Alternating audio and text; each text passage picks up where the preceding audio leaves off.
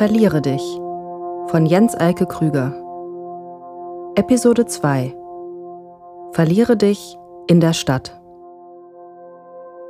Intro Jens sagt, für alles, was wir zu Hause oder in unserer Freizeit tun, gibt es auch eine professionalisierte Form.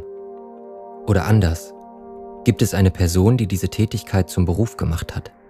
Zu Hause putzen wir, sorgen für Kinder oder mähen den Rasen, spielen Fußball, werfen Dartpfeile oder zocken an der Konsole.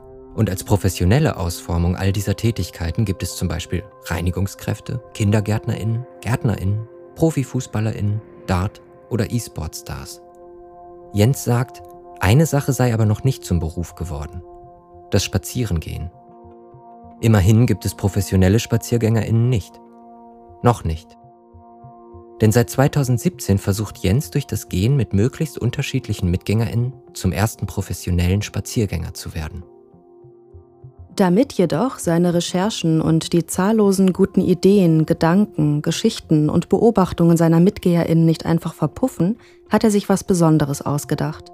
Audio-Walks, die man überall machen kann. Zum Beispiel diesen hier, den Sie jetzt hören und gehen werden. Und in der nächsten Stunde teilen wir in diesem Walk einiges von dem mit Ihnen, was Jens auf seinen Wegen zum professionellen Spaziergänger von seinen MitgeherInnen gelernt hat. Oder wir teilen es mit dir. Ist es okay, wenn wir dich duzen? Wir finden das auch etwas plötzlich, aber da wir gleich gemeinsam durch die Gegend streifen, ist das vielleicht angenehmer. Außerdem hat sich ja in diversen Arbeitskontexten das temporäre Du eingeschlichen. Also ein Du, das alle für einen festgelegten Zeitraum füreinander benutzen, um danach im Alltag wieder zum höflichen Sie überzugehen. Also wollen wir es hier einfach mal testen. Für die nächste Stunde kümmern wir uns um dich. Wir laden dich nämlich ein, uns zu folgen. Und das Tolle ist, dass wir dich durch die Gegend führen, egal wo du dich gerade befindest. Im Idealfall werden wir am Ende an einem dir unbekannten Ort herauskommen, zu dem sich eine Reise lohnt.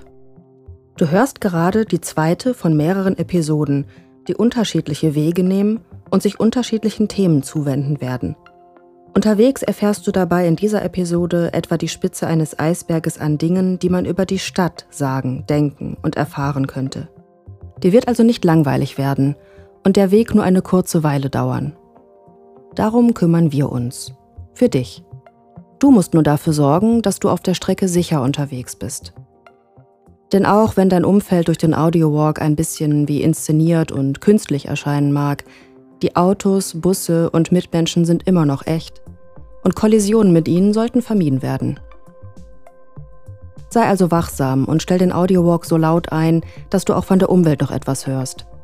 Stolpern, Zusammenstöße oder auch Erkältungen wegen dürftiger Kleidung kannst nur du verhindern.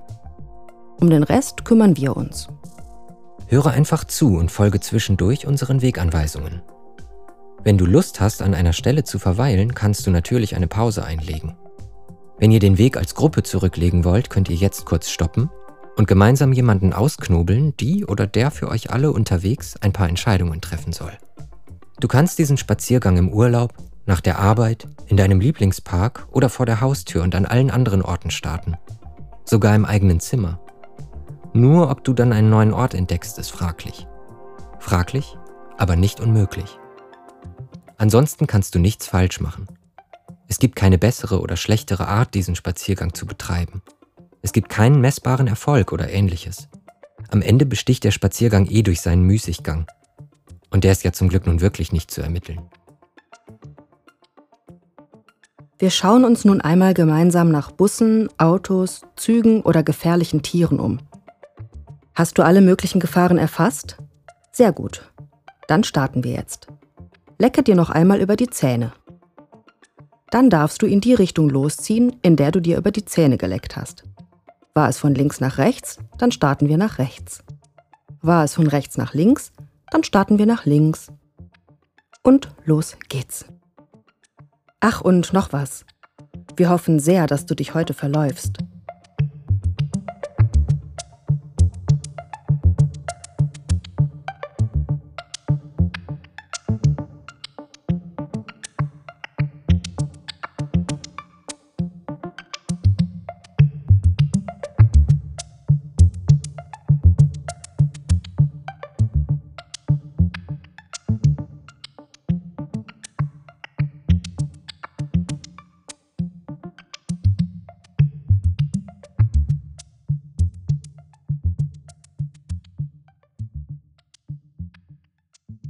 Kapitel 1 Von Erbsensuppe und Gespenstern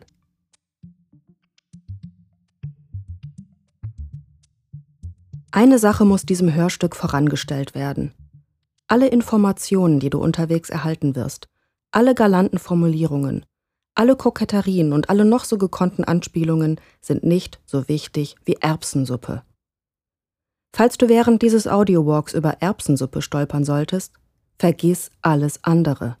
Schmeiß dein Handy weg, streich alle Termine aus dem Kalender und kauf dir ein Wochenendhaus, das nicht weiter als 47 Schritte vom entsprechenden Standort entfernt ist. Du wirst es nicht bereuen.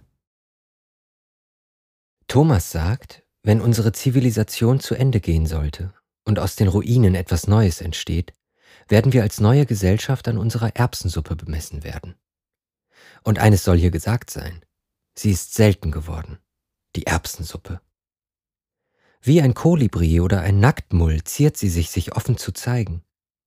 Dabei ist sie doch die Ursuppe, der Urschlamm, aus dem so manche urbane Nahrungsversorgung, manche sagen auch Streetfood, hervorgegangen ist. Erinnerst du dich, wie sich in ihr die Teilchen zusammenfügten, Proteinketten sich im braungrünen Saft formten, wie aus dem einfachen Brei von Hülsenfrüchten langsam komplexe Strukturen erwuchsen?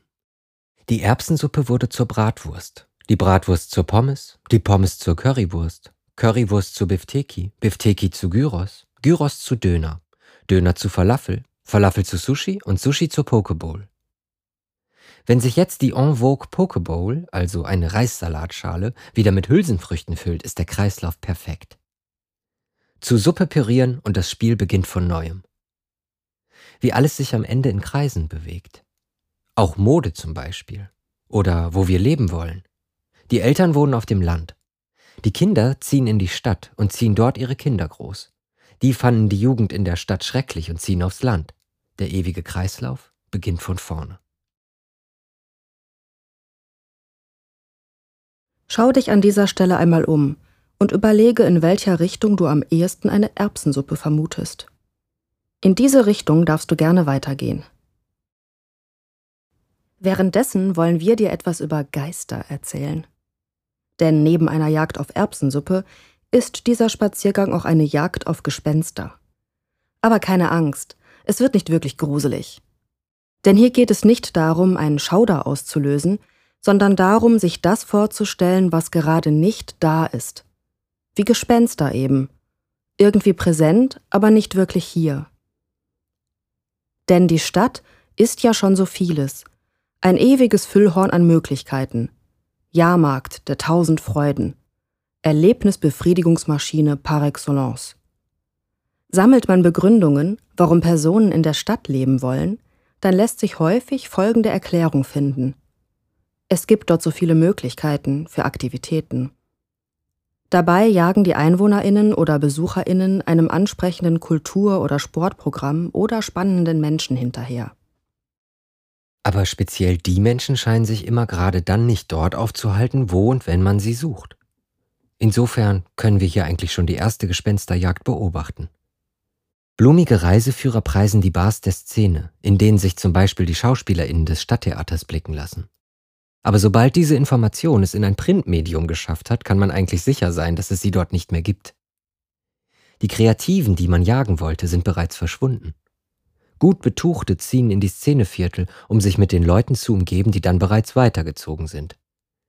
So sitzt man im Trendcafé daneben irritierten Gleichgesinnten und trifft beim Umsehen peinlich berührt ihre Blicke. Der Platz der SchauspielerInnen hingegen leer. Nur noch als Geister sitzen sie am Tisch nebenan, der zugleich von einer jungen Familie besetzt wird, die sich hier wohl auch nach den extravaganten Personen umschaut. In alten Traditionen, von den USA bis nach Südostasien, gibt es Rituale, in denen der Tisch für die verstorbenen oder verloren gegangenen Menschen mit einem Extrateller oder einer Schale gedeckt wird. So könnten auch die BürgerInnen im Szenecafé ein Extrastück Kuchen bestellen, in der Hoffnung, die Leute heraufzubeschwören, die sie gerade vertrieben haben. Und gleichzeitig werden sie selber auch zu Geistern, wenn auch auf anderen Plätzen. Denn fragt man dezidiert nach den Möglichkeiten, die man in der Stadt gerne hätte, so wird häufig der Besuch eines Theaters angeführt. Dabei deckt sich die Häufigkeit dieser Angabe in keinster Weise mit den tatsächlichen Besuchszahlen des Theaters. Laut der Meinungsforschungsplattform Statista geben weniger als drei Prozent der Bürgerinnen an, regelmäßig ins Theater zu gehen. Wann warst du denn zum letzten Mal im Theater? Oder im Kino, Fußball schauen, Kickern, Pool spielen, in einer Ausstellung? Während sich das Leben im Eifer des Stadtlebens beschleunigt, scheint man häufig selber den Dingen fernzubleiben, die man an der Stadt so schätzt. So sitzt man selber lediglich als Geist auf den Rängen des Theaters. Und SchauspielerInnen suchen einen im Publikum, während man selber sie im Trendcafé erwartet. Lebende schauen so auf die Geister anderer Lebender. Und wir werden zu Entitäten, die aktiv fehlen. Einander vorbeigelebt, nur vereint in der Erwartung.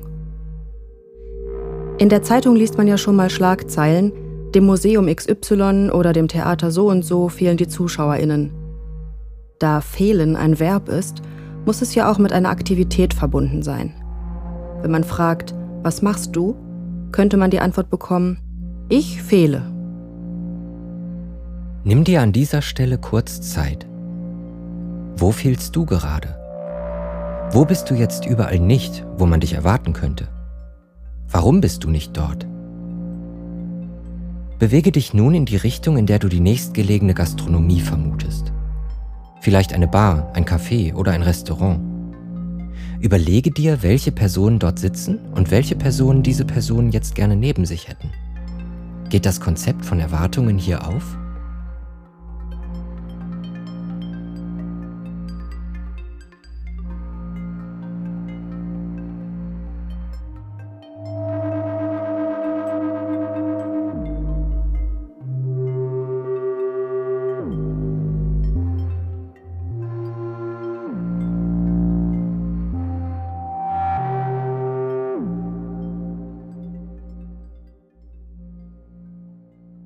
Kapitel 2 Die städtischen Zonen Die 146 Geister von Kaiserslautern Im Schwesterhörstück dieses Audio-Walks Verliere dich auf dem Land wird erklärt, dass die Definition dessen, was wir als ländliche Räume bezeichnen, tatsächlich gar nicht so einfach ist.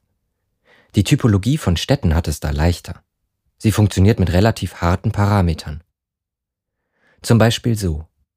Ab wann ist eine Siedlung ein Dorf, ein Dorf eine Stadt? Eine Stadt eine Großstadt oder gar eine Metropole. Zur statistischen Erfassung nimmt das Bundesamt für Bauwesen und Raumordnung im Bereich Geographie die folgenden Definitionen vor. Ab Ansammlungen von 5000 Bürgerinnen unter einem Ortsnamen spricht man von einer kleinen Kleinstadt. Ab 10.000 handelt es sich um eine große Kleinstadt. Ab 20.000 Einwohnerinnen liegt der Fall einer kleinen Mittelstadt vor und ab 50.000 der Fall einer großen Mittelstadt. Kann eine Stadt 100.000 EinwohnerInnen vorweisen, haben wir es mit einer kleinen Großstadt zu tun und ab 500.000 mit einer großen Großstadt. Zählt eine Stadt oder Metropolregion über 10 Millionen BürgerInnen, spricht man von einer Megacity. Die Zahl der weltweiten Megacities schwankt ein wenig, je nachdem, wie genau man eine Stadt oder Region definiert. Zählen im Ruhrgebiet zum Beispiel die einzelnen Städte oder lässt sich die Region als eine Metropole begreifen? Die statistischen Einteilungen können zuweilen gnadenlos sein und einige Städte in Identitätskrisen führen. Die Stadt Kaiserslautern umtänzelt seit 1999 in unterhaltsamer Weise die 100.000 Einwohnerinnengrenze. In regelmäßigen Abständen über- und untertraf die Stadt den gegebenen Schwellenwert. Erklärungen dazu, wie es zu dieser Fluktuation kommt, mögen komplex sein. Die einfachste ist, dass die Stadt nach der gewonnenen Fußballmeisterschaft 1997-98 die Jagd auf einen ganz besonderen Titel aufnehmen wollte. Einen Titel, den lange Zeit Paderborn für sich proklamierte, nämlich die kleinste Großstadt Deutschlands zu sein. 2018 fehlten Kaiserslautern dazu nur 146 Einwohnerinnen. Überlege dir, was du 2018 gemacht hast. Hättest du es damals geschafft, Kaiserslautern mit einigen Freundinnen und Freundesfreunden im Spiel um die kleinste Großstadt zur Meisterschaft zu führen? Stell dir diesen Sieg vor.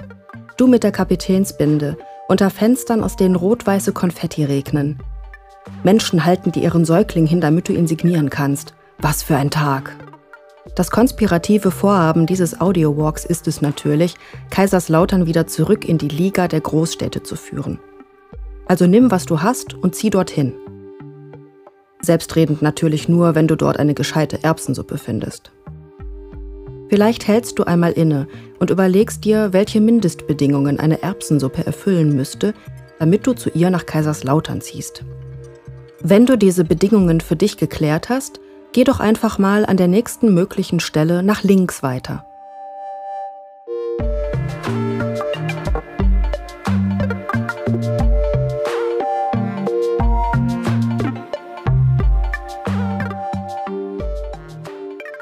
Kapitel 3 Europaletten Die Kaulquappen unter den Möbeln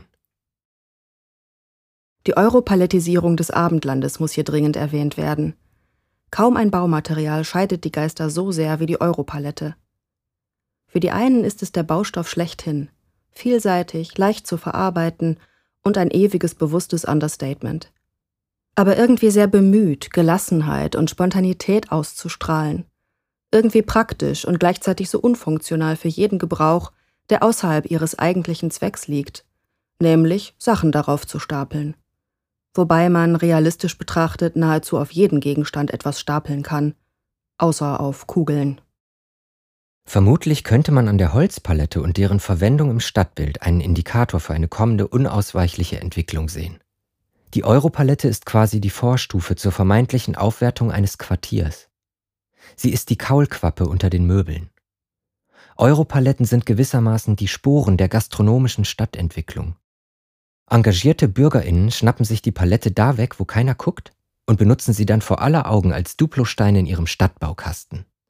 Tische, Sitzbänke, Theken und Blumenkästen werden als Teil von Bürgersteigterrassen, Bars, Partylocations oder autonomer Bepflanzung in das Stadtfeld gestreut. Da, wo sie erscheinen, erwecken sie den Geist der Kreativen und damit auch die Blicke der Schaulustigen, die nun endlich die kreativen Geister in der Stadt gefunden haben. An der Palette sollt ihr sie erkennen. Die Paletten sind der Schrein für diese Gespenster, Landeplätze für die Freigeister der Stadt. Aber das hippe Provisorium wird dann bald durch anständiges Stadtmobiliar oder Sitzgelegenheiten aus Rattern oder Beton ersetzt. Und da hat es wieder zugeschnappt. Das Krokodil der Gentrifizierung. Äh, Gentrifi was? Okay, hier brauchen wir wohl ein eigenes Kapitel.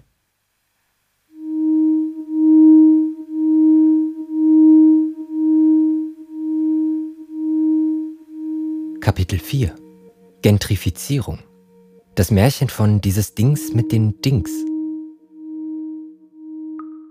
Angst macht sich breit. AnwohnerInnen klammern sich wie Koalas an ihren Wohnungen fest und hoffen, dass es schnell verschwindet. Ein Monster, dessen Schnauze drohend vor den Fenstern vorbeizieht. Die Gentrifizierung. Die Gentrifizierung beschreibt vereinfacht gesagt den Zuzug neuer finanzstarker Bürgerinnen in ein Viertel oder Quartier. Dabei geht die Angst um, dass diese neuen, gut situierten Zuzüglinge die lokale Bevölkerung von ihrem Kiez fegen. Berühmte Beispiele hierfür sind Köln-Ehrenfeld, Berlin-Kreuzberg oder der Stadtteil St. Pauli in Hamburg. Ausgehend von diesen Erfahrungen hat sich in den letzten Jahren eine regelrechte diskursive Panik vor Gentrifizierung eingeschlichen. Man mag da manchmal sogar meinen, Eltern kauerten am Bette und warnten ihre Kinder. Was immer du tust, hüte dich vor der Gentrifizierung. Wenn sie dich holt, gibt es kein Entrinnen. Was man an ihr fürchtet oder ihr vorwirft, ist natürlich offenkundig. Schön wäre es doch, wenn die Leute in Frieden in ihren so geliebten Wohnungen bleiben könnten. Und eigentlich können sie das ja erstmal auch. Aber mit einer scheinbaren Aufwertung des Viertels können auch die Mieten steigen. VermieterInnen investieren in die Gebäude und legen die Kosten auf die MieterInnen um. Die Folgen? Auch die Kosten in der Gastronomie oder für Freizeitangebote wachsen. Am Ende fasst einen die Gentrifizierung ganz zart mit der Kralle und setzt einen woanders hin. Und wer ist daran schuld? Vermutlich die sogenannten Dinks, das ist eine Wortschöpfung, die aus der freundlichen Umschreibung Double Income, No Kids hervorgegangen ist. Zu Deutsch heißt das kinderlose Paare mit doppeltem Einkommen. Das Feindbild der Gentrifizierungskritik. Das Paradoxe ist dabei, dass die Lösung häufig mit dem Problem verwechselt wird. Gibt es irgendwo neuen wertigen Wohnraum oder wird ein neues Wohnhaus gebaut, schreien viele sofort Gentrifizierung. Allerdings ist es natürlich besser, wenn Leuten, die hinzuziehen wollen, eigener und neuer Wohnraum geschaffen wird und sie nicht die bestehenden AnwohnerInnen aus ihren Wohnungen herauskaufen müssen, weil einfach kein Platz unbewohnt ist. Daher gehen derzeit viele WissenschaftlerInnen davon aus, dass das Bauen von neuen Wohneinheiten den Immobilienmarkt eher entspannt. Auch wenn die neuen Wohnungen ein Quartier neu und teuer erscheinen lassen. Und diese Neubauten sind natürlich eindrucksvoll, sie setzen ein Zeichen. Hier ist was im Gange. Die Dings wohnen jetzt hier. Die Fahne des wunschlosen Mittelstandes und der finanziellen Sorglosigkeit ist gehisst. Am Ende geht es aber natürlich bei all dem vor allem um die Frage, wem die Stadt gehört. Wem gehören die Wohnungen, die Häuser, die Straßen? Hast du zum Beispiel das Gefühl, die Straße, über die du gerade gehst, gehört dir? Ist es deine Stadt? Oder hast du den Eindruck, dir ist es netterweise erlaubt, hier zu sein?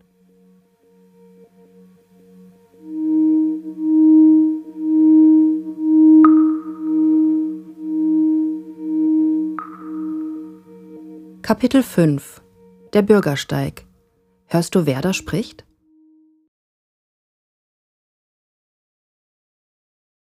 Wenn der Aufenthalt in den Straßen der Stadt beschrieben wird, scheint es im Wesentlichen zwei Ecken zu geben, aus denen die Stimmen kommen. Da sind zum einen die Flaneurinnen, die sich in lustvollen Umschreibungen der Stadt widmen. Sie durchziehen den Raum und der Raum wölbt sich um sie. So eine Sensation ist es, dass sich die edlen Herren und Damen mal zum Bürgertum auf die Straße herablassen. Wie du den Formulierungen entnehmen kannst, haben Flaneurinnen ein ideologisches Problem.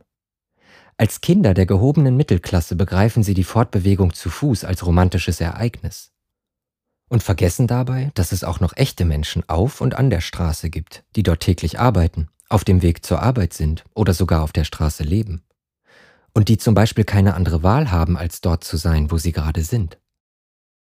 Auf der Platte sein, wie es in Kreisen von Menschen ohne Obdach heißt, wenn man in der Öffentlichkeit nicht nur hier und da mal durchs Bild spaziert, sondern da lebt, wo andere nur durchgehen.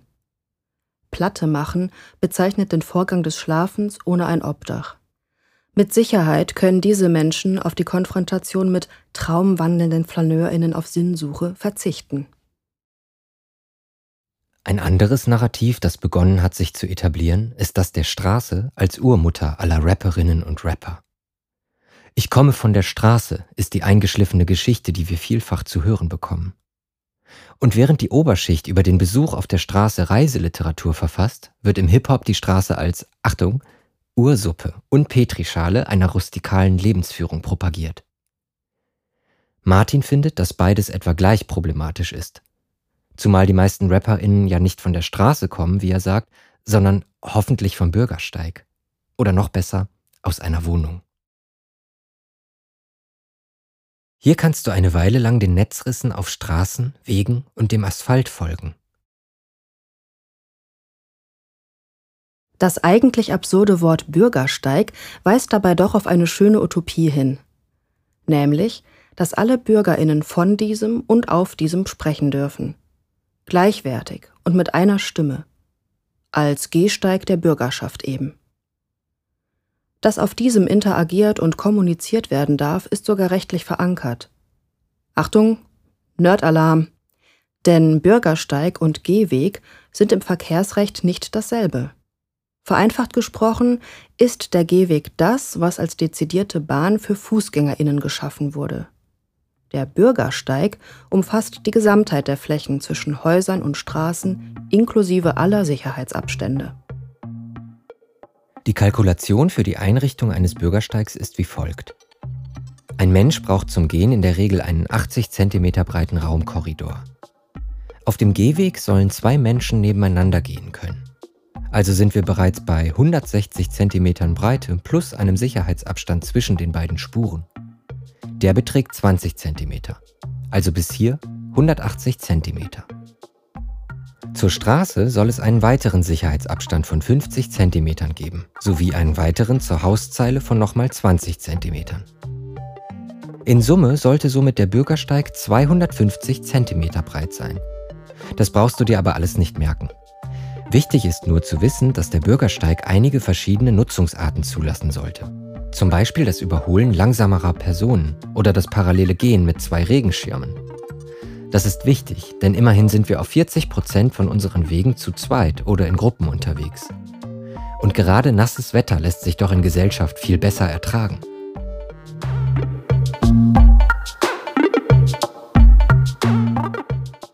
Auf welchem Weg befindest du dich gerade?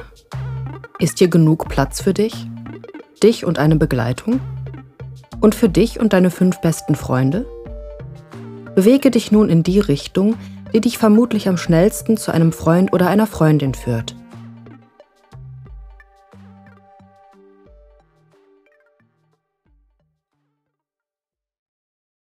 Die ungeahnten Potenziale sozialer Interaktion, die auf dem Bürgersteig schlummern, werden vermutlich nur in wenigen Städten vollends abgerufen.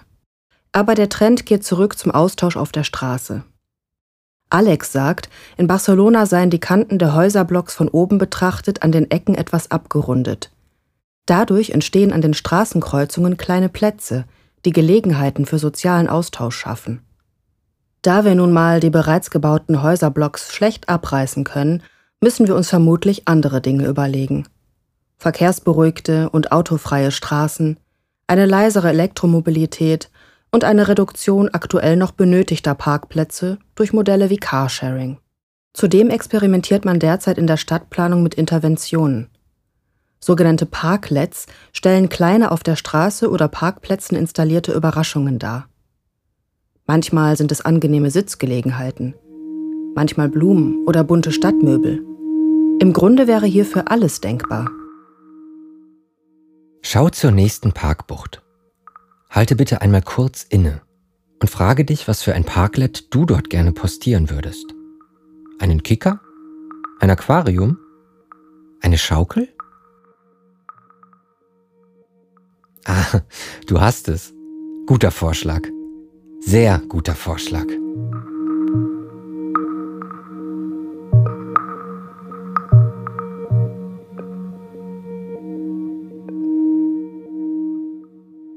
Kapitel 6 Raumplanung und die Autos. Eine beste Feindschaft. Unterhält man sich mit RaumplanerInnen, so scheinen Autos das vielleicht größte Problem der Stadt von heute zu sein. Man kann sogar sagen, Autos sind das kategorische Feindbild der aktuellen Raumplanung. Meistens aus dem schlichten Grund, dass Autos den Großteil des Tages gar nicht benutzt werden und im Übermaß das verbrauchen, von dem es in der Stadt einfach nicht unbegrenzt viel gibt. Platz. Das spüren ja auch die AutofahrerInnen, wenn sie verzweifelt nach einem Parkplatz suchen. An Stellen, wo das passiert, spricht man von Parkdruck. Viele AutobauerInnen gehen schon von einem Ende des individuellen Autos aus also dem Auto, das nur von einer Person besessen, gepflegt und gefahren wird. Die Zukunft gehört der Shared Economy, in der alles geteilt und nur für einen Zeitraum gemietet wird. Mobilität soll keine Frage des Besitzes mehr sein, sondern ein Service. Tatsächlich ließen sich dadurch viele Parkplätze einsparen. Denn dann bräuchte man nur einen Bruchteil der Autos, da diese ja von mehreren Personen abwechselnd viel regelmäßiger genutzt werden können. Zurzeit nutzen wir unsere Autos nur zu circa 4% der Zeit. Den Rest des Tages und der Nacht parken sie. Von einer Gesellschaft, in der keiner mehr ein Privatauto besitzt, sind wir derzeit aber noch weit entfernt. 2019 besaßen 1000 Bundesbürgerinnen im Schnitt 569 Autos. Nur um sich das plastisch vorzustellen. Das heißt, wir könnten alle Bürgerinnen der Republik gleichzeitig nur auf den Vordersitzen der bestehenden Autos sitzen lassen. In unserem statistischen Bild wären also alle Rückbänke aller Autos in Deutschland leer. Und dennoch hätten alle Einwohnerinnen der BRD einen Platz. Vielleicht gibt es hier also tatsächlich eine Möglichkeit zur Einsparung von Raum und Ressourcen. Gleichzeitig ist das Auto natürlich auch irgendwie ein leichtes Ziel für Vorschläge zu irgendeiner Verbesserung. Und als Kult- und Designobjekt lässt es viele Herzen höher schlagen. So ist die Feindschaft zum Auto eine vielschichtige und liebevolle Angelegenheit.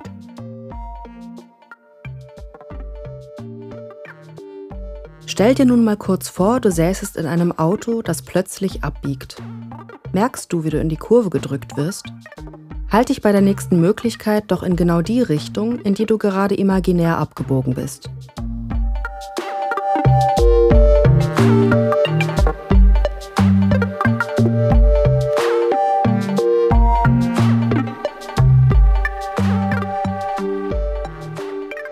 Kapitel 7 Wohnen oder Who You Gonna Call? Hostbusters. In den Städten bilden sich Blasen. Investorinnen klatschen mit ihren göttlichen Händen und wühlen im Spülbecken. Das Ergebnis sind leere Wohnungen, die den dekadenten Schaum auf den Metropolen bilden. Hier gilt es wachsam zu sein, denn wenn man zu viel Schaum erzeugt, bleibt am Ende kaum etwas übrig. Das ist wie bei einem zu schaumigen Cappuccino oder einem schlecht gezapften Bier. Das gilt auch für unsere Städte. Aber was meinen wir genau damit? In Zeiten weniger Möglichkeiten, sein Geld gewinnbringend zu investieren, ist es Mode geworden, auf Immobilien zu setzen. Und da die Preise seit Jahren stetig steigen, hat man sich damit eine gute Geldanlage geschaffen. Früher hatte das Geld aus der Stadt einen gesicherten Gegenwert. Dieser lag in verborgenen Goldlagern, oder in Ländereien, die man nutzte, um den Wert des Geldes zu versichern. Jetzt haben wir die Geldanlagen in die Stadt geholt. Dahin, wo wir eigentlich ja leben sollten. In seltsamer Weise haben wir also Investitionen und Wohnen zusammengezogen. Oder anders, wir bewohnen jetzt die Kapitalanlagen anderer Leute. Wenn wir sie überhaupt bewohnen denn in Extremfällen werden die als Kapitalanlage von Superreichen gekauften Wohnungen kaum oder gar nicht benutzt. Bei stetig steigenden Immobilienpreisen kann man Kapital darin versenken und weiß sicher, dass es einmal mehr wert sein wird. Ob man dazwischen noch vermietet, ist dann häufig gar nicht so wichtig. Und jede von diesen unvermieteten Wohnungen bildet eine kleine Blase, eine Höhle, etwas Leeres, etwas, das nicht ist. In ihnen wohnen Geister, keine Menschen, die darin ja eigentlich wohnen könnten. Oder besser sollten. Nein, müssten.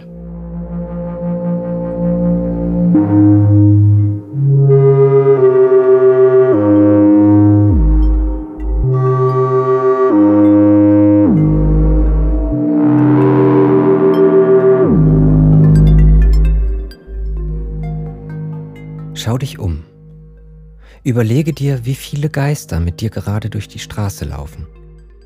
Die Gespenster derer, die eine Wohnung nicht bewohnen, weil sie als Geldanlage leer steht. Aus schmieriger Erbsensuppe erscheinen sie und wabern mit dir durch die Straßen. In manchen Bereichen haben sie die Menschen zahlenmäßig schon eingeholt. Im Zentrum Londons zum Beispiel soll man nachts in manchen Vierteln auf keine Menschen mehr treffen. Investitionen haben dort die Stadt praktisch ausgehöhlt. Ironischerweise passiert das speziell in den Städten, die am teuersten sind und die ohnehin den knappsten Wohnraum haben. Oder anders, ein hoher Preis für Wohnungen und Wohnen führt dazu, dass noch weniger Wohnungen zur Verfügung stehen. Aber wenn man genau hinspürt, merkt man, dass die Straßen in diesen verlassenen Gebieten nicht leer sind.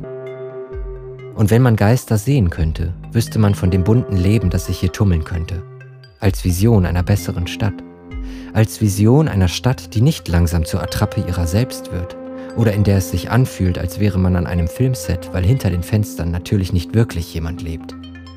Um den Leerstand zu vermeiden, haben viele Städte Möglichkeiten geschaffen, die ungenutzten Wohnungen anzuzeigen.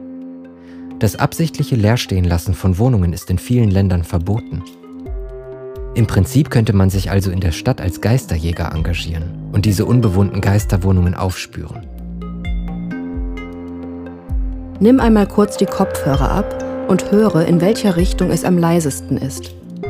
Begib dich in diese Richtung.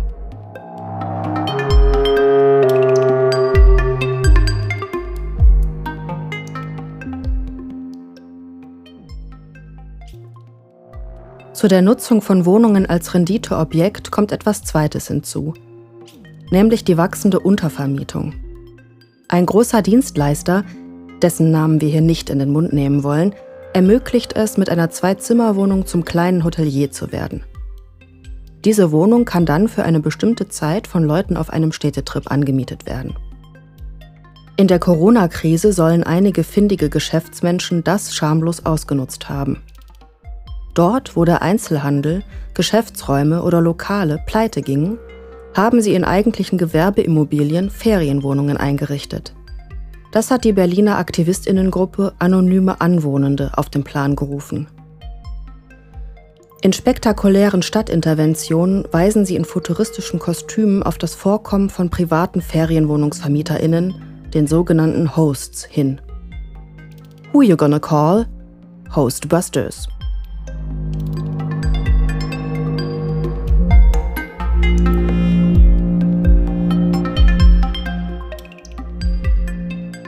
Vielleicht ergibt es aber auch Sinn, produktiv über die Möglichkeiten freier Räume nachzudenken. Der zunehmende Onlinehandel wird mit Sicherheit dazu führen, dass der Einzelhandel sich aus einigen Räumen der Stadt zurückziehen wird. Wir können das beklagen. Generationen von Bürgerinnen erinnern sich in leuchtenden Bildern an legendäre Einkaufsbummel. Allerdings könnte man auch fragen, ob die Verknüpfung von Freizeitromantik und Einkaufen nicht problematisch ist.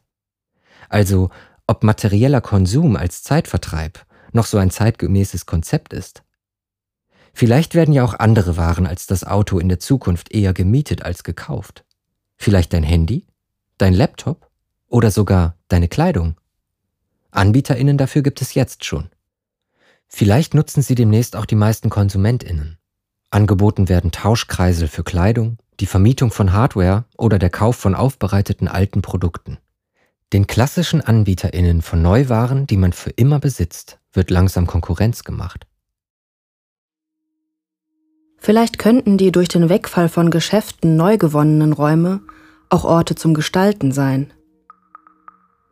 Falls du einmal diskret versteckten Leerstand sehen willst, kannst du die nächstgelegene Einkaufsgalerie aufsuchen und ins Kellergeschoss fahren.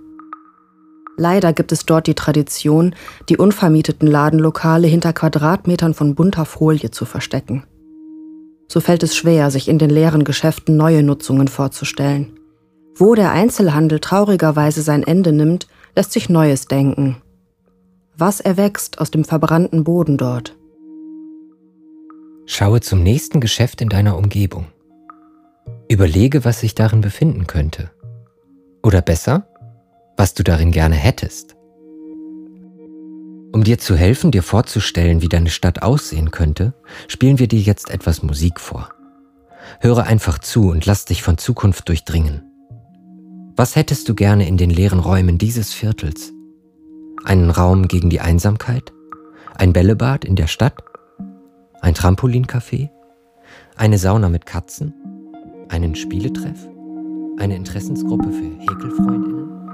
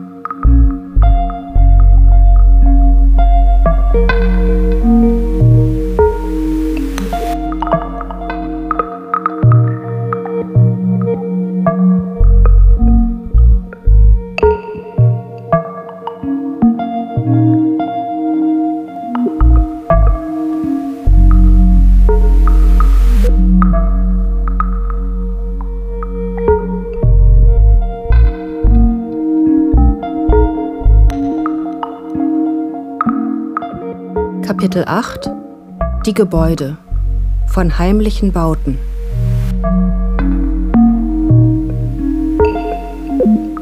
Tobi sagt, dass es in der Stadt heimliche Gebäude gibt.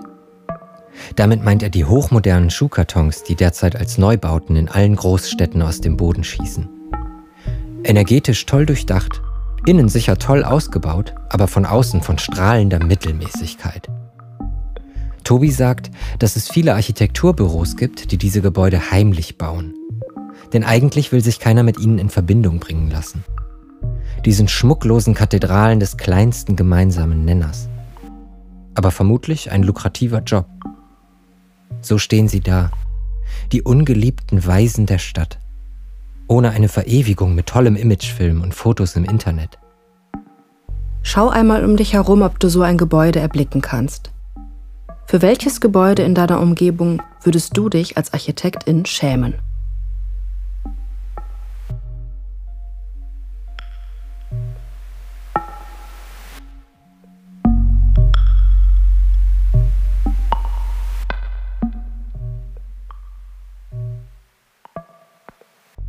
Kapitel 9 Der Lärm Sind unsere Städte zu leise für Schimmel oder zu laut für Liebe?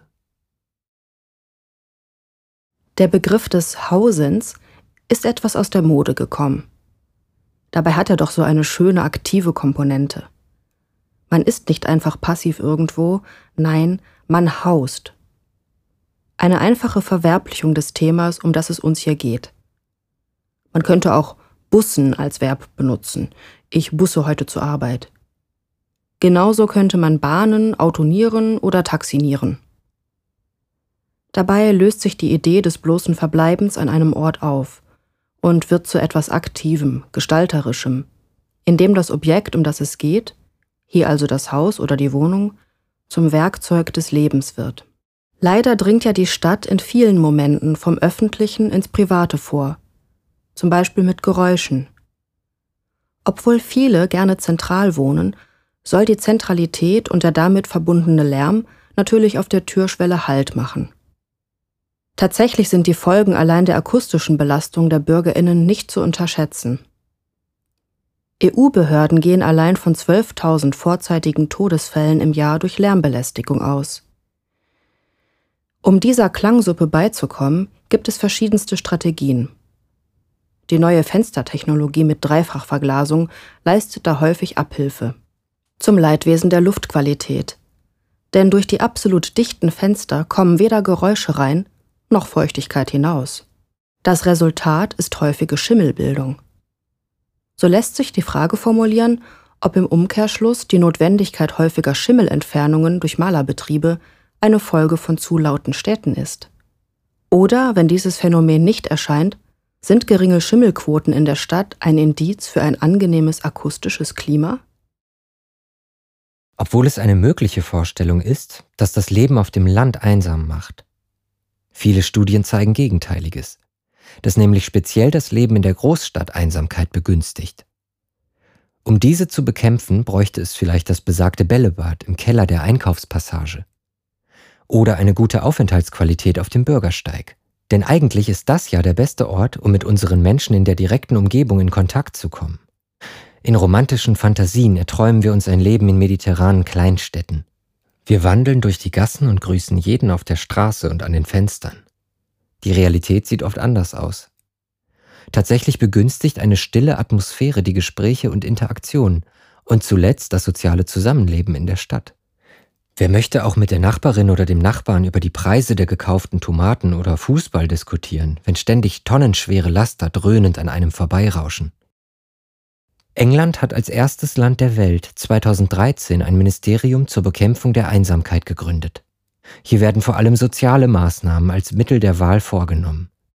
Aber ist eine Frage nach leiseren und verkehrsberuhigten Städten vielleicht am Ende auch eine Frage nach einem besseren Miteinander? Sind unsere Städte vielleicht einfach zu laut für spontane Interaktionen auf dem Bordstein? Für ungeahnte Freundschaften? Oder für die Liebe? Wir würden dich jetzt mal ermuntern, dir zu überlegen, ob du häufiger auf der Straße jemanden küssen würdest, wenn es in deiner Stadt leiser wäre. Falls ja, Legst du deinen Kopf beim Küssen eher nach links oder rechts? Du ahnst es schon. In genau diese Richtung kannst du bei nächster Gelegenheit abbiegen. Du siehst, du findest den Weg schon selbst heraus.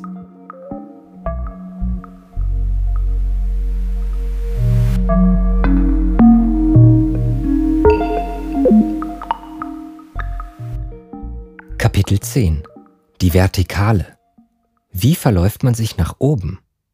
Über Zeitreisen in Hotels und Eisdielen. In einem Fernsehinterview spricht eine Bewohnerin des De Rotterdam-Gebäudes in Rotterdam. Das besagte Gebäude wird auch als vertikale Stadt bezeichnet, da es Wohnraum und Gewerbeflächen über viele Etagen übereinander stapelt. Wenn man der Frau so zuhört, stellt sich einem irgendwann die vielleicht interessanteste Frage, die man ans vertikale Wohnen so haben kann. Wie begegnet man zufällig den Nachbarn, die sich doch auf ganz anderen Etagen aufhalten? Wie gestalten sich ungeplant schöne Zufälle über eine Höhenachse? Auf der Straße ist das ein klassisches Phänomen. Zwei Menschen laufen zufällig aufeinander zu und müssen ausweichen. Alle Beteiligten denken im gleichen Moment an die gleiche Richtung und es kommt zur kurzen Konfrontation. Wie wäre ein Pendant zu dieser bekannten Form von Alltagsbegegnung in einer vertikalen Wohnanordnung zu denken? Ein zufälliges Verlassen der eigenen Ebene ist dabei vermutlich nur durch grobe Baufehler möglich. Tendenziell laufen die Prozesse im Stadtzentrum natürlich auf immer höhere Gebäude hinaus. Wenn der Raum rechts und links begrenzt ist, wird zum Bauen in die Höhe gegriffen. Entweder plant man also viele Etagen bei Neubauten oder man setzt einfach ein oder zwei Etagen auf bereits bestehende Häuser. Nachverdichten nennt sich dieser Prozess. Und klingt vielleicht ein bisschen so, wie wenn Piratinnen in Historienfilmen mit einem Stab das Schwarzpulver in den Kanonen festdrücken. Sprengkraft entwickeln die vielen Etagen dann aber eher in sozialer Hinsicht. Denn in den Megacities hat sich damit natürlich auch ein Kampf ums Sonnenlicht eingeschlichen. Wolkenkratzer führen ein Wettrennen und versuchen die letzten Sonnenstrahlen abzugreifen zum Leidwesen anderer Gebäude, die tiefer stehen. Eigentlich also ein Prozess, den die Bäume im Wald jeden Tag praktizieren. Für unser Gemeinwesen sind diese Tendenzen natürlich nicht immer positiv. Denn obwohl wir dicht an dicht wohnen, führen die vielen Etagen natürlich auch zu einer gewissen Entfremdung. Vom Draußen und von den BewohnerInnen anderer Etagen. Hast du auch schon mal in einem großen Gebäude im Bett gelegen an die Decke gestarrt und dich gefragt, wie es wohl den sieben Menschen geht, die derzeit über dir liegen? Oder den fünf darunter? Oder hast du mal darüber nachgedacht, wie es wäre, in einem Hotel die Zimmer zu säubern und den gleichen Raum 22 Mal hintereinander zu betreten? Das gleiche Zimmer, die gleiche potenzielle Ausgangsposition, nur eben ein Zimmer weiter. Durch das Öffnen der Tür von Zimmer 205 nach dem Öffnen von Zimmer 204 fühlt es sich an wie eine kleine Zeitreise, weil man die verschiedenen möglichen Zustände des gleichen Raums innerhalb kürzester Zeit wieder und wieder erlebt. Laut Albert grenzt es an Wahnsinn, mehrmals das Gleiche zu tun und ein unterschiedliches Ergebnis zu erwarten. Im Hotel verbirgt sich hinter jedem Türenöffnen ein komplett neues Szenario. Und in dem Sinne auch eine Zeitreise zwischen Zimmer ist wieder sauber und Zimmer ist wieder immer noch dreckig. Wer nicht in einem Hotel arbeitet, kann kleine Reisen in die Vergangenheit mit Hilfe nahezu jedes Eiscafés unternehmen. Der Vorgang ist einfach. Eiscafé betreten. Das war's. Schon öffnet sich ein Zeitportal in eine Ära, die immer 20 Jahre vor der jetzigen liegt.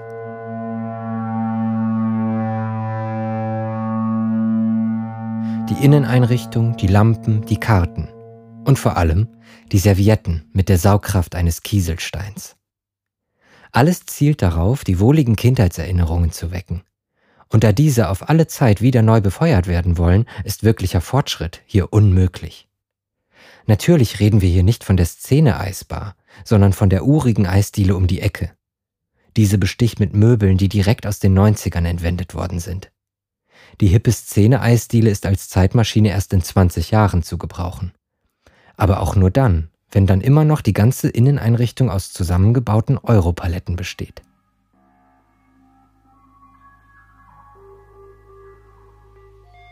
Kapitel 11 Die Phänomene.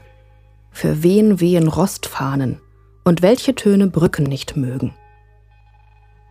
Was macht sie aus, die Stadt? Das Rasante, das Dichte, die Gebäude?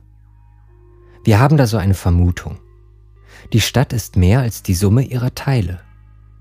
Aber sie besteht doch vor allem aus Details, oft gerade aus ungesehenen Details, aus Flüchtigem, Unbekanntem.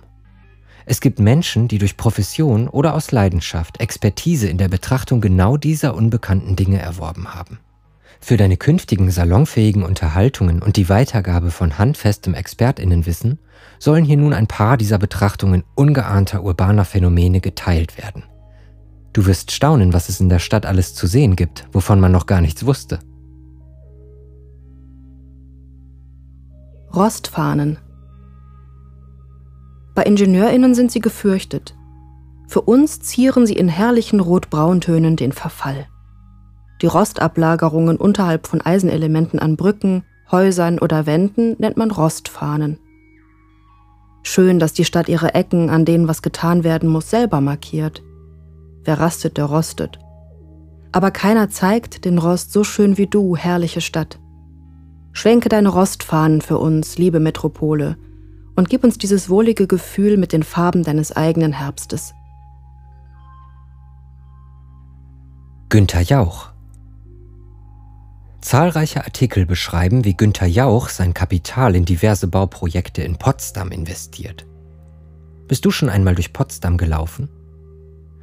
Wer einmal eine Ruckeltour über Potsdams Kopfsteinpflaster unternommen hat, kann beobachten, dass diese Stadt Günter Jauch inzwischen ziemlich ähnlich geworden ist. Ziemlich ordentlich, gut bürgerlich, gehoben, aber dennoch bescheiden, mit zweistöckigen Zierbauten und irgendwie ein bisschen bieder. Hat Potsdam auf Günther Jauch abgefärbt? Oder hat Günther sich in die Stadt eingeschrieben? Stell dir gerne vor, wie Günther Jauchs Gesicht zu Potsdam wird.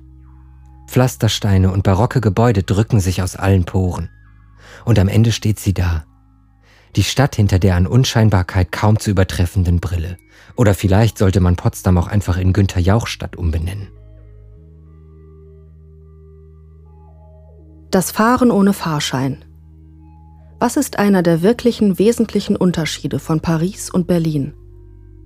Der erste ist, dass die Menschheit ein nach der Stadt Paris benanntes Syndrom kennt, das nämlich genau dann eintritt, wenn die romantischen Erwartungen an die Stadt enttäuscht werden. Ah, wir alle kennen die Kinofilme, die Paris als romantische Metropole darstellen. Schlecht geht es dem, der enttäuscht feststellt, dass die Stadt vor allem eines ist, eng und sehr laut. Der kleine Nervenzusammenbruch, den diese Erkenntnis auslösen kann, heißt Paris-Syndrom. Es gibt kein Berlin-Syndrom. Aber Berlin bietet eine echte Attraktion, die Möglichkeit, ohne Ticket zu fahren. Denn in New York und Paris ist das unmöglich, durch langweilige technische Schranken, die nur Menschen mit gültigem Ticket durchlassen. Viele gesellschaftliche Fragestellungen beziehen sich auf Freiheiten, auf ein Recht auf Drogen- oder Waffenbesitz. Das Recht, den öffentlichen Nahverkehr um drei Euro zu betuppen, wird da wenig diskutiert. Das solltest du bei der nächsten Party dringend ändern. Sidequest Halte zeitnah ein großes Plädoyer fürs fahrscheinlose Nutzen des öffentlichen Nahverkehrs. Du wirst staunen, wie schnell das Thema Anklang findet. Hier kannst du an dir runtersehen. Gehe in die Richtung des Schuhs, der sauberer ist. Vielleicht schaffen wir es, für gleichdreckige Schuhe zu sorgen.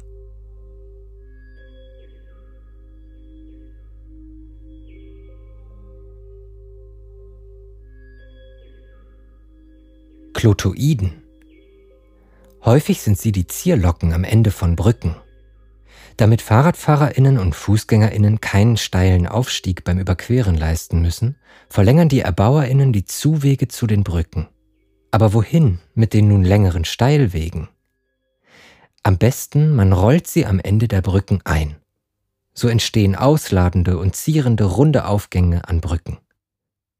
Damit die Radfahrerinnen aber einen sanften Bremsvorgang genießen dürfen, sind diese Rondelle nicht perfekt kreisförmig sondern in der mathematischen Struktur von Klotoiden angelegt. Dabei neigen sie sich erst leicht, dann immer steiler auf den Mittelpunkt zu. Die gleiche Figur findet man übrigens auch auf Achterbahnen. Die sind beim Salto auch nicht wirklich kreisrund, sondern etwas gestaucht, um die raschen Tempowechsel für die Fahrerinnen angenehmer zu machen. Pulsmessungen von Brücken. Für jede Brücke, die aktuell gebaut wird, wird im Vorfeld die Resonanzfrequenz ermittelt. Dass man über Brücken nicht zu Hunderten im Gleichschritt marschieren sollte, wissen die meisten Soldatinnen. Aber ist das nicht etwas übertrieben? Nein. Das Problem ist, dass die meisten Brücken bei einer Frequenz von einem bis fünf Schlägen in der Sekunde in Schwingung geraten. Es entsteht ein Ton, der in der Brücke nachhallt, so wie bei einer Gitarrenseite. Energische Fußgängerinnen treten etwa zweieinhalb Mal in der Sekunde auf den Boden auf. So ergibt sich durchaus die Wahrscheinlichkeit, dass die Brücke in ihrer eigenen Klangfrequenz in Vibration gerät. Dabei kann es bei einem starken gleichmäßigen Puls in der entsprechenden Frequenz durchaus zu Schäden kommen. Also hier ist etwas organisierte Unordnung gefragt, liebe Soldatinnen. Wer generell ein notorisch schlechtes Rhythmusgefühl hat, hat hier also einen kleinen evolutionären Vorteil, wenn er oder sie sich auf Brücken bewegt. Menschen ohne Absicht. Victoria berichtet folgendes Phänomen. Wenn man morgens gegen sechs mit dem Hund spazieren geht, dann fallen einem vier Arten von Mitmenschen auf. Jene, die auch einen Hund haben, jene auf ihrem Arbeitsweg, jene, die vom Feiern kommen und jene, die ohne nennbares Ziel oder ersichtliche Motivation in der Stadt rumstehen. Über sie können wir nichts sagen. Keiner kann das. Versuche es einmal selbst. Sieh diesen Menschen zu und staune, wie sie die Stimmung in der Stadt poetisch elektrisieren. Zudem, sagt Victoria, findet man mit einem jungen Hund immer die Stellen in der Stadt, wo Menschen heimlich ihre Notdurft verrichtet haben. Pfui, kann man jetzt rufen. Oder wir sprechen sachlich von einer anderen Art von Parkdruck. Sexismus bei Stadtpflanzen. Machen wir uns nichts vor.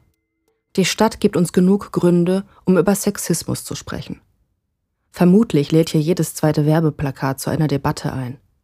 Da reden wir natürlich über den Sexismus innerhalb unserer Spezies. Noch relativ neu ist der Diskurs um Sexismus bei Pflanzen in der Stadt. Nach einer Empfehlung des US-Landwirtschaftsministeriums aus den 1940er Jahren werden in vielen Städten primär männliche Bäume gepflanzt. Die Argumentation ist, die weiblichen Bäume tragen in der Regel die Früchte, und um Müll zu vermeiden, wollen wir diese nicht in der Stadt haben. Neben einem Ungleichgewicht innerhalb der Pflanzen beungünstigt diese Erscheinung aber auch viele Menschen, denn männliche Bäume stoßen wesentlich mehr Pollen aus. Für Allergikerinnen wäre hier eine höhere Quote von weiblichen Bäumen also wirklich wünschenswert. In diesem Zusammenhang sprechen viele Medien vom botanischen Sexismus. Titanicking auf E-Scootern. Every Night in My Dreams. Song schon erraten? Eine einfache Übung zur Verbesserung der Laune. Im allgemeinen Gewusel der Stadt sind Stressfaktoren zu vermeiden oder mit Spaß zu bekämpfen. Sollten wieder zwei Personen auf einem einzelnen E-Scooter an dir vorbeifahren, kannst du im Kopf die Titelmelodie von Titanic abspielen. Das poetisiert die Situation nochmal ganz neu. So viele Jacks und Roses, Ganz großes Kino. Für Fortgeschrittene einfach mal die Melodie leise hinterherpfeifen. Vielleicht breitet Rose dann ja auch die Arme aus. Blockrandbebauung. Stehen Häusergruppen direkt an der Straße und fassen gemeinsam einen Innenhof oder Gärten ein, spricht man von Blockrandbebauung. In den Städten gelten diese Formen inzwischen häufig als bevorzugte Wohnlagen. Das Konzept ist quasi das Gegenmodell zum Vorgarten mit anschließendem Wohnhaus. Eigentlich kann man sich das Ganze wie Sushi vorstellen. Man kann die Sushi-Rollen klassisch oder als Inside-Out, also von innen nach außen gedreht, bestellen. Und wenn du dir einmal Barcelona anguckst, wo komplett auf Blockrandbebauung gesetzt wurde, sieht es auch ein bisschen aus wie eine Sushi-Box. Eine sehr, sehr große Sushi-Box. Schieberschilder. Mauerwerksanker. Defensive Architektur. Blue Zones. Epsilon-Gebäude mit gemeinsamem Erschließungskern. Sitzkiesel. Pop-up-Radwege.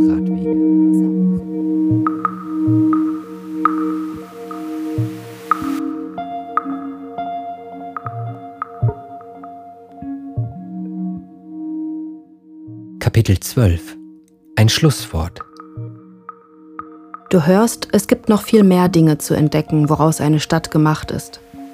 Und kühn dürfen wir über das spekulieren, was es einmal noch in ihr geben wird, in der Metropole. Dabei gilt es jedoch auch, die langfristigen Planungsräume zu beachten. Denn das, was wir nun an Entscheidungen treffen, betrifft Dinge, die häufig noch weit in der Ferne liegen. Laura sagt, die Stadt von morgen liegt jetzt schon bei zahlreichen Stadtplanerinnen, Angestellten und Beamtinnen auf dem Schreibtisch. Wovon wir träumen dürfen und was wir noch gestalten können, ist die Stadt von übermorgen.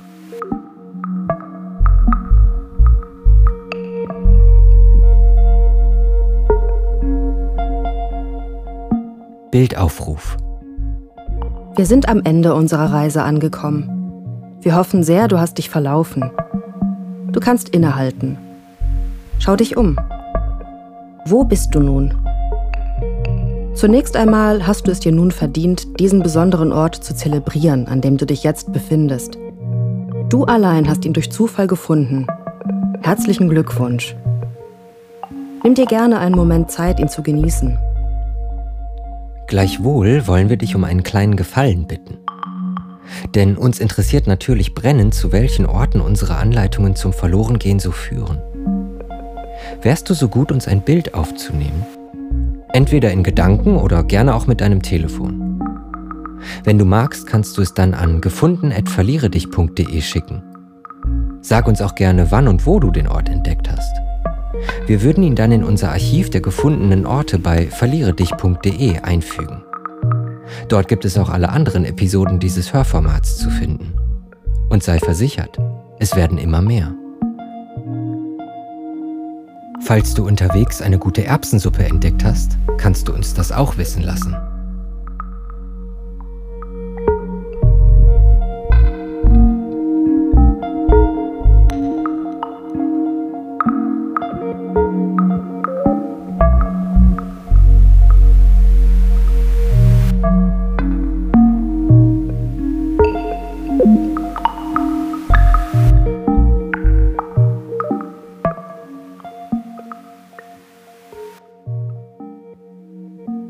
Du hörtest Verliere dich in der Stadt. Ein Audiowalk von Jens Eike Krüger. Aus der Reihe Verliere dich. Audiowalks für überall. SprecherInnen Judith Schäfer und Philipp Blömecke. Musik Rasmus Nordholt Frieling. Aufnahme Arthur Schulz. Mastering Moritz Gröger. Produktion Herzkammerstudio Köln gefördert durch die Kunststiftung NRW und das Landesbüro Freie Darstellende Künste NRW. Besonderer Dank an Laura Schulte, Florian Werner, Jonas Picht, Jana Siebeneck, Martin Seliger, Tonio Schneider, Thomas Kletschke, Alexander Mielsch, Viktoria Burkhardt. Besuche gerne für weitere Informationen verliere dich.de oder folge uns auf allen bekannten Podcast-Plattformen und Social Media.